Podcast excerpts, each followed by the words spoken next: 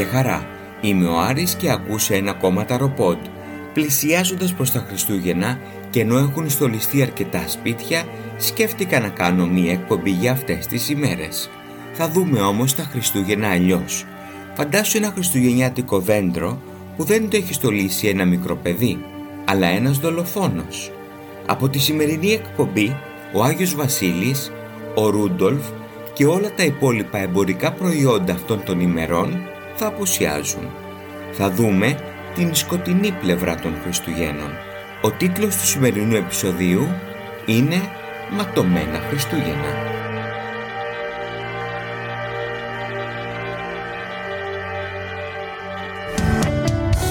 Ταρωτό.gr Ακούτε το Ταροπод. Τα podcast του Ταρωτό. Στο δρόμο, στο λεωφορείο, στο μετρό, στο σπίτι. Η μαγεία σε κάθε στιγμή της ζωής σου. Ακολουθήστε μας στο Spotify, στα Google Podcast και στα Apple Podcast. One, two, Freddy's coming for you. Three, four, better lock your door. Five, six, grab your crucifix. Seven, eight, gonna stay up late. Nine, ten, never sleep again. Τελευταία φορά πότε τον είδατε; Δεν τον είδα. Δεν τον είδα καθόλου. Χτες δεν τον είδατε. Χτες το απόγευμα τίποτα; Όχι, ήμουν στη δουλειά μου. Δούλευα να τους πάει να πάνε. Και τον είδες νεκρό; Έψαχνα όλη τη νύχτα. Είχα γυρίσει όλη την Ερμιόνη. Αν ήσασταν στη θέση μου και το βλέπατε αυτό το πράγμα, τότε θα μου λέγατε Άγγελε μου, Αγγελάκι μου, γιατί; Είναι παραμονή του 1993. Ολόκληρη η Ελλάδα συγκλονίζεται από την εικόνα ενός πατέρα να κλαίει με λιγμούς για το χαμένο γιο του. Είναι η στιγμή που η Ερμιόνη Αργολίδας θα χαραχτεί στη μνήμη του κόσμου ως η περιοχή που έγινε ένα από τα πιο αποτρόπαια εγκλήματα της τελευταίας εικοσαετίας. Πίσω από τον Μαντρότυχο βρίσκεται νεκρό ένα επτάχρονο αγόρι. Το παιδί είχε βιαστεί και στραγγαλιστεί. Ως δράστης συλλαμβάνεται ο πατέρας του, ο Μανώλης Δουρής, ελαιοχρωματιστής και πολύτεχνος. Τα 24 ώρα πριν συλληφθεί έκανε εκκλήσεις στα κανάλια και συμμετείχε στις έρευνες για το εξαφανισμένο αγόρι. Εγώ μέχρι τώρα δεν πίστευα τίποτα. Απολύτως τίποτα. Αλλά εφόσον βεβαιώθηκε αυτό το πράγμα και ότι είναι αυτός ο φωνιάς που έθαψε το παιδί του, εγώ με τα ίδια μου τα χέρια αυτά που βλέπεις θα τον πνίξω, θα τον σκοτώσω. Ο Μανώλης Δουρής ομολογεί το έγκλημα, όμως αργότερα αναιρεί την κατάθεσή του. Καταδικάστηκε σε ισόβια κάθυρξη. Στο δικαστήριο παρουσιάστηκαν στοιχεία που άφηναν ανοιχτό το ενδεχόμενο οι δράστες να ήταν δύο ή και περισσότεροι. Μεγάλο μυστήριο παραμένει έως σήμερα το γεγονός ότι η σύζυγός του αλλά και τα υπόλοιπα παιδιά του τον στήριξαν μέχρι το τέλος. Υπήρχαν αναφορές πως και άλλα παρόμοια συμβάντα είχαν συμβεί στο παρελθόν μέσα στην οικογένεια και πως οι γονείς του αδικοχαμένου αγοριού είχαν εκβιάσει συγχωριανούς αποκομίζοντας από αυτούς χρήματα. Συγκλονισμένη είναι η μικρή κοινωνία της Αρμιώνη από την τραγική αποκάλυψη ότι ο πατέρας είναι βιαστής και δολοφόνος του ίδιου του, του παιδιού. Ο κόσμος δεν μπορεί να συγκρατήσει την οργή του για τον στιγερό δολοφόνο και τον κατηγορεί και για άλλα περιστατικά σεξουαλικής κακοποίησης που έχουν συμβεί στην Ερμιώνη τα τελευταία χρόνια. Πολλά λέγονται γιατί έχουν γίνει τρία κατ' επανάληψη συμβάντα στην ίδια την οικογένεια αυτή. ενοχοποιήσανε έναν κύριο ότι κάτι όχι ακριβώς εβίασε το παιδί τους. Ο άνθρωπος αυτός και προσβλήθηκε τόσο πολύ και πέθανε εξαιτίας τους. Ήταν κάποιος γεράκος. Ε, αφού έγινε ό,τι έγινε, ζήτησε αποζημίωση, ξέρω εγώ, και μόλις του δώσαν τα 3 εκατομμύρια, πέσει τη μήνε και πήγε πράμαξη. Ναι, πήραμε χρήματα. Δεν το κρύβω. Η οικογένεια του Μάνου Δουρή ζούσε στην ανέχεια. Ο ίδιος όμως κυκλοφορούσε με ένα πανάκριβο αυτοκίνητο 3.000 κυβικών.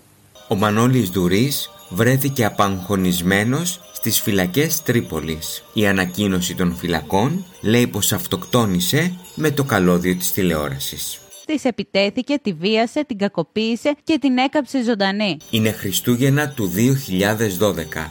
Μια στιγερή δολοφονία πάγωσε την κοινωνία της Ξάνθης και στη συνέχεια ολόκληρη την Ελλάδα. Η 34χρονη Ζωή Δαλακλίδου βρέθηκε νεκρή στην πιλωτή της πολυκατοικίας που έμενε η οικογένειά της. Η ίδια έμενε στη Θεσσαλονίκη και είχε επισκεφθεί τους δικούς της για να περάσει μαζί τους τις μέρες των εορτών. Ο δράστης την είχε βιάσει και την είχε περιλούσει με βενζίνη προκειμένου να την κάψει για να εξαφανίσει τα ίχνη του, ενώ ήταν ακόμα ζωντανή. Λίγες ώρες αργότερα συνελήφθη ο Χρήστος Παπάζογλου, ιδιοκτήτης μανάβικου στη γειτονιά του θύματος, ο οποίος είχε κατηγορηθεί παλαιότερα για επιθέσεις σε γυναίκες. Το βράδυ της δολοφονίας την ακολούθησε και της επιτέθηκε, ενώ η νεαρή γυναίκα επέστρεφε από διασκέδαση. Στην αστυνομία είπε ότι τη βίασε γιατί του άρεσε. Υποστήριξε ότι ήταν μεθυσμένος και ότι μετά το βιασμό και τα άγρια χτυπήματα στο κεφάλι και στο σώμα προσπάθησε να βάλει φωτιά στο θύμα παίρνοντας βενζίνη από ένα μηχανάκι. Ο πατέρας της Δαλακλίδου προσπάθησε να σβήσει τη φωτιά στον ακάλυπτο της οικοδομής χωρίς να αντιληφθεί τι είχε προηγηθεί. Ο δράστης καταδικάστηκε σε ισόβια και 18 χρόνια κάθυρξη. Ακούσαμε το, το boom, ένα, δύο χτυπήματα. Ακούσαμε, απλά δεν ξέραμε ακριβώς τι ήταν, γύρω στις, στις 3 αξιμερώματα, 3 παρά. Το τετράχρονο αγοράκι της οικογένειας βρισκόταν ξαπλωμένο σε καναπέ λίγα μέτρα μακριά από το σημείο που έπεφτε νεκρή η μητέρα του με τραύματα στο θώρακα και την κοιλιακή χώρα. Η γυναικοκτονία είναι ένας όρος, είναι μία λέξη η οποία έχει μπει στο λεξικό μας τον τελευταίο τουλάχιστον ένα χρόνο. Αυτό δεν σημαίνει πως δεν γινόντουσαν και πιο παλιά. Ίσως να τις καλύπταμε τότε αυτές όλες τις πράξεις, αυτές όλες τις δολοφονίες με φράσεις όπως έγκλημα πάθους, έγκλημα αγάπης ή τον τύφλο σε ζήλια και άλλα τέτοια ποιητικά. Είναι δύο μέρες πριν τα Χριστούγεννα του 2019. Ένας 54χρονος άνδρας σκότωσε την κατά 20 χρόνια νεότερη σύζυγό του στο χωριό Νέα Αλικαρνασσός Ηρακλείου. Ο δράστης, υδραυλικός στο επάγγελμα, κακοποιούσε συστηματικά τη γυναίκα. Όλοι γνώριζαν, όμως κανένας δεν μιλούσε.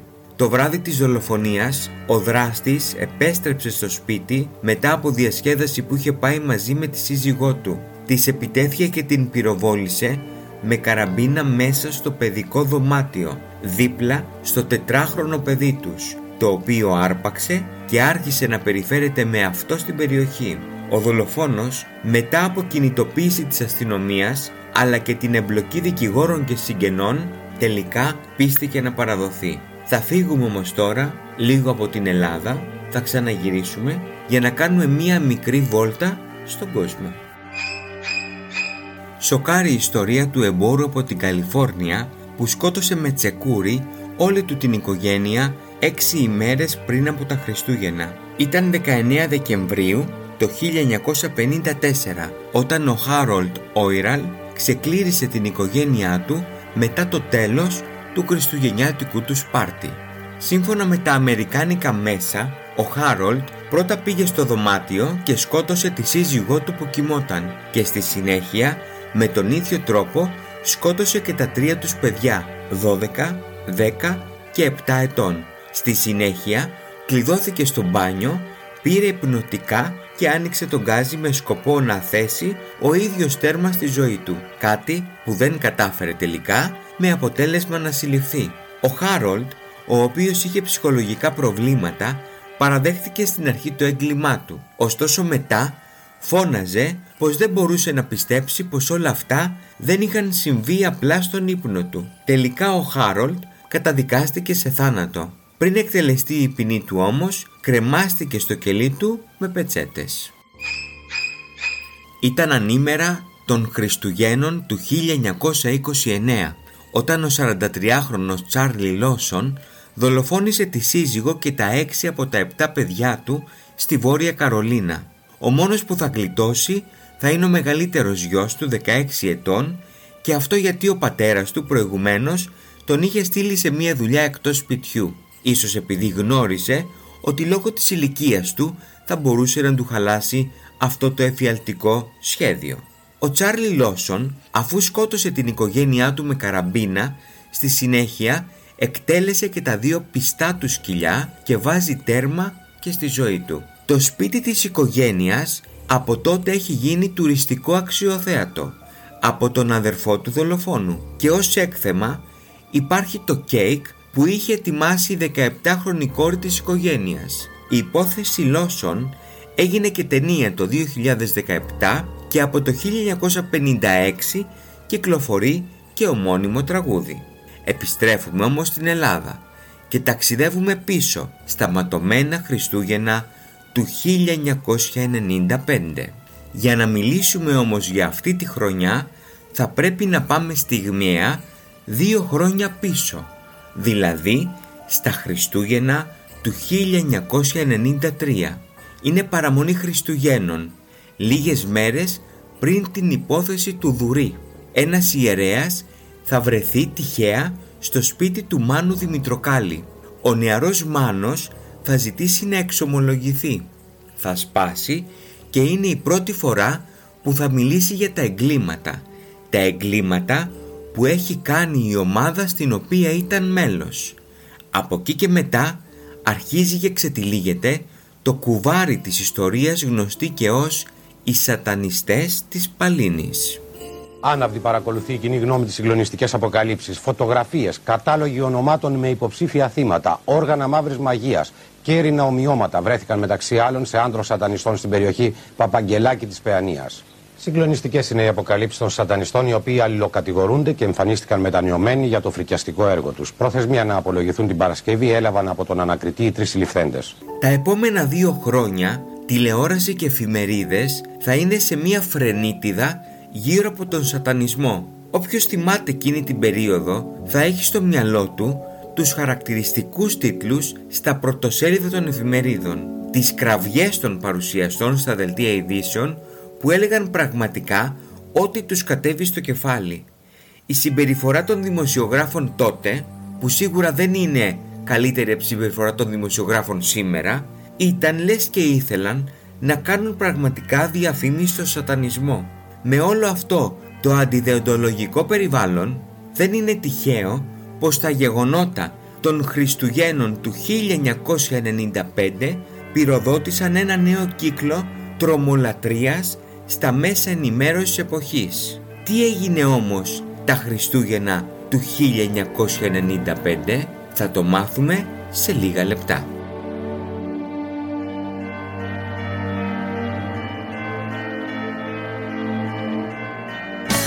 Ρώτα το ταρωτό. Η αγαπημένη σας συνήθεια επανέρχεται ανανεωμένη. Μπες στο podcast.tarotot.gr Στείλε μας την ερώτησή σου και η απάντηση θα ακουστεί σε ένα επόμενο ταροπόντ. Μπες και εσύ στον υπέροχο κόσμο του ταρωτό. Επισκέψου καθημερινά τον ονειροκρίτη ταρωτό, προγραμμάτισε την πρόβλεψή σου online ή ζήτα μία προσωπική ανάλυση μέσω email και δες όλα τα μαγικά προϊόντα μας στο tarotospells.com Ταρωτό Μαντικές Τέχνες Ο καθαρός χώρος της μελλοντολογίας taroto.gr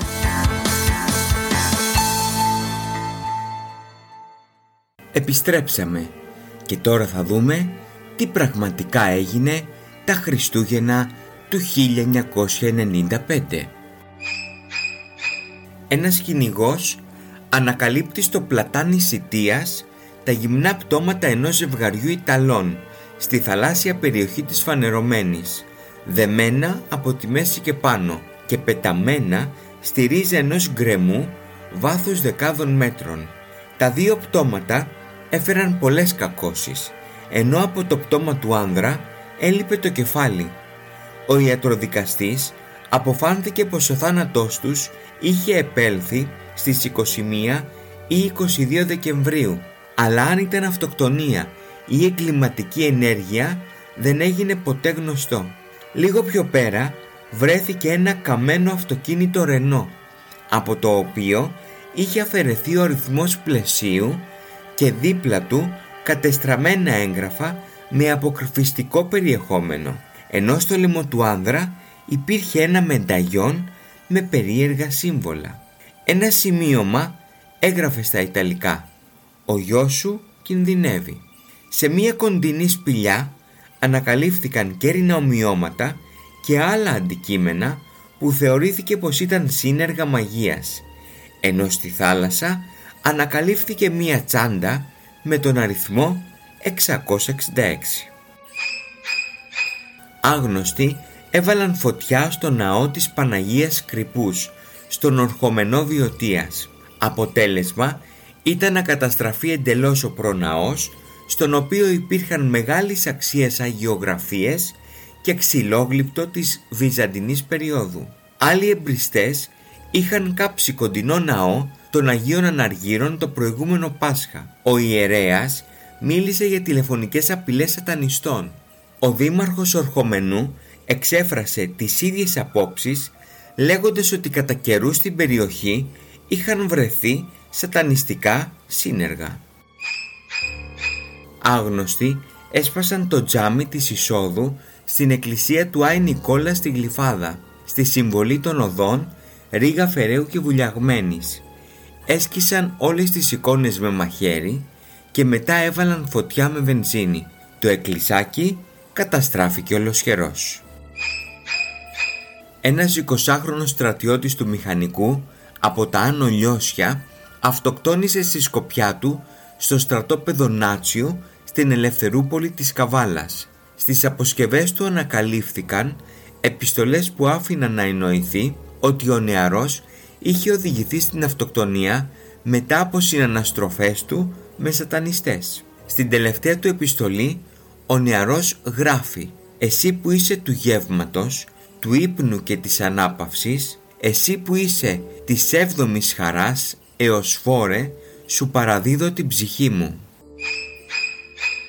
Στα σταμνά Μεσολογγίου, ένας μέθησος πατέρας έστησε ενέδρα και εκτέλεσε με κυνηγετική καραμπίνα τον 39χρονο γιο του επειδή τον παρακάλεσε να μην χτυπά τη μητέρα του.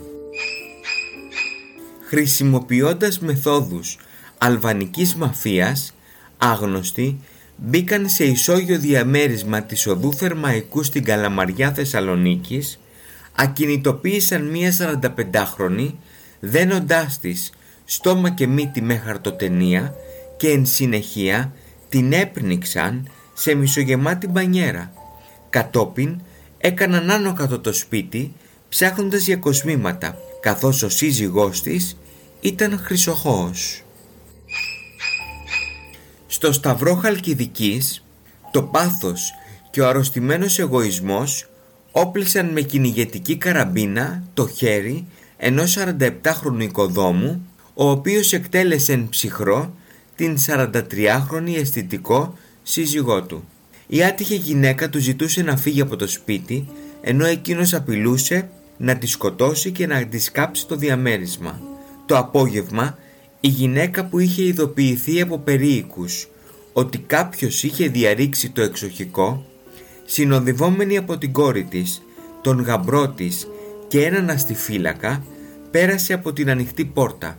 Ο δολοφόνος που παραφύλαγε την πυροβόλησε τρεις φορές. Εν συνεχεία στήριξε την καραμπίνα στο σαγόνι του και αυτοκτόνησε. Δολοφονημένος βρέθηκε στο σπίτι του στο χωριό Χαραβγή Ιωαννίνων ένας 83χρονος που θεωρείται από την αστυνομία ως βασικός ύποπτος του φόνου 64χρονης Βοσκού που είχε βρεθεί νεκρή στις 17 Νοεμβρίου σε Χαράδρα κοντά στα ελληνοαλβανικά σύνορα. Πιθανόν τόσο η γυναίκα όσο και ο ηλικιωμένος να είχαν πέσει θύματα Αλβανών κακοποιών. Ένας 57χρονος ιδιοκτήτης καφετέρια στην Κυψέλη ανακαλύφθηκε από το γιο του κατακρεουργημένο στο κρεβάτι του σπίτι του στην οδό Χελμού. Είχε δεχθεί δέκα μαχαιριές. Δεν υπήρχαν φανερά ίχνη διάρρηξης και κατά τα φαινόμενα ο άτυχος άνδρας είχε ανοίξει ο ίδιος την πόρτα στο δράστη. Το έγκλημα αυτό δεν εξηχνιάστηκε ποτέ. Μία 28χρονη γυναίκα ανακαλύφθηκε νεκρή σε ένα χωμάτινο σοκάκι στο βοτανικό, στην οδό Ορφέως. Φορούσε μόνο ένα εσώρουχο. Τα ρούχα της ήταν πεταμένα δίπλα και ο θάνατός της είχε προέλθει από στραγγαλισμό. Ήταν πόρνη και ο άγνωστος πελάτης είχε συνευρεθεί μαζί της σε αυτοκίνητο προτού τη σκοτώσει και πετάξει το πτώμα. Κίνητρο ίσως ήταν η ληστεία αφού το πορτοφόλι της δεν βρέθηκε πουθενά. Δεν βρέθηκε επίσης ποτέ και ο δράστης.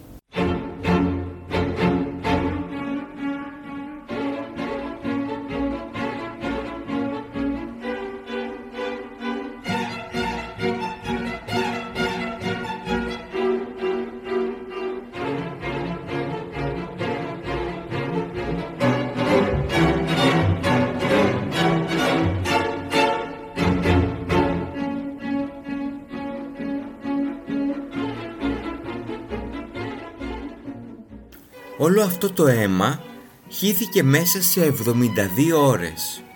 Όλα αυτά τα εγκλήματα διαπράχθηκαν από τις 24 έως και τις 27 Δεκεμβρίου του 1995. Πολλοί τότε έλεγαν πως ο σατανάς έχει κάνει την επίθεσή του και ξεσπά στους ανθρώπους. Αλήθεια, είναι απίθανες συμπτώσεις; Είναι πολλές κακές στιγμές που όλες μαζί έδωσαν κάπου ραντεβού; Ή μήπως είναι κάτι πιο σκοτεινό που ξεσπά και φανερώνεται; Όπως και να έχει, τα Χριστούγεννα του 1995 είναι τα πιο κόκκινα Χριστούγεννα. Είναι τα πιο αιματοβαμμένα Χριστούγεννα στην Ελλάδα. Τις πληροφορίες που σας μετέφερα για αυτά τα ματωμένα Χριστούγεννα μπορείτε να τις βρείτε και στο site υπόλοιζή.gr όπου αρθρογραφεί ο Θανάσης Βέμπος, ένας εξαιρετικός συγγραφέας ερευνητής και δημοσιογράφος που πραγματικά αξίζει να διαβάσετε. Η αλήθεια είναι πως τα Χριστούγεννα μετά από κάποια ηλικία γίνονται η χαρά του καπιταλισμού και της κατανάλωσης. Όλοι όταν ήμασταν παιδιά τα ζούσαμε πολύ πιο έντονα και αντιλαμβανόμασταν την μαγεία των ημερών πολύ καλύτερα. Ακόμα και με λίγα πράγματα ήμασταν ικανοποιημένοι. Άλλαζε ο χρόνος και βρισκόμασταν με πολλά άτομα σε κάποιο σπίτι όπου κάναμε ρεβεγιόν. Αγκαλιές, φιλιά, ευχές έδιναν και έπαιρναν. Στη σημερινή εποχή όμως όλα αυτά έχουν αντικατασταθεί σε μεγάλο βαθμό από τα SMS κονσέρβα που αρκετοί έως πάρα πολλοί στέλνουν μαζικά στις 12 και 1 λεπτό. Εσύ που με ακούς, αν μπορείς φέτος, κάνε την ανατροπή. Γύρνα το χρόνο πίσω και ζήσε τις πιο ζεστές στιγμές του παρελθόντος. Στείλε προσωποποιημένα μηνύματα στον κάθε ένα ξεχωριστά. Ευχήσου αυτό που πραγματικά χρειάζεται ο άλλος και δώσε την υπόσχεση ότι θα του τα πεις και από κοντά. Οι περιορισμοί που έχουν μπει στη ζωή μας τα τελευταία δύο χρόνια μας έχουν κάνει πραγματικά πολύ απόμακρους. Ας ξεκινήσουμε λοιπόν να το αλλάζουμε αυτό από αυτά τα Χριστούγεννα. Εμείς θα τα ξαναπούμε μαζί 1η Ιανουαρίου του 2022 εδώ στο Ταροπόντ όπου θα κάνουμε ποδαρικό με τις προβλέψεις Ταρό για τον πρώτο μήνα του χρόνου. Μέσα από την καρδιά μου σου εύχομαι να περάσεις υπέροχα Χριστούγεννα, να είσαι καλά, να περνάς καλύτερα. Γεια σου. Με την υποστήριξη της Access Nutrition. Απόλυα 5 έως 7 κιλών το μήνα. Έτοιμα υγιεινά γεύματα στην πόρτα σου. Εβδομαδιαία και μηνιαία πλάνα από τον Αντώνη Εξιντάρη. Με την υποστήριξη του Κέντρου Θεραπείας και Αποκατάστασης Χείρων αξιολόγηση, αποκατάσταση τραυματισμών, personal training, recovery από το Μιχάλη Μαυροϊδόγκονα. Ταρωτό.gr Ακούσατε ένα ακόμα ταροπόντ. Τα podcast του Ταρωτό. Στο δρόμο, στο λεωφορείο, στο μετρό, στο σπίτι. Η μαγεία σε κάθε στιγμή της ζωής σου. Ακολουθήστε μας στο Spotify, στα Google Podcast και στα Apple Podcast.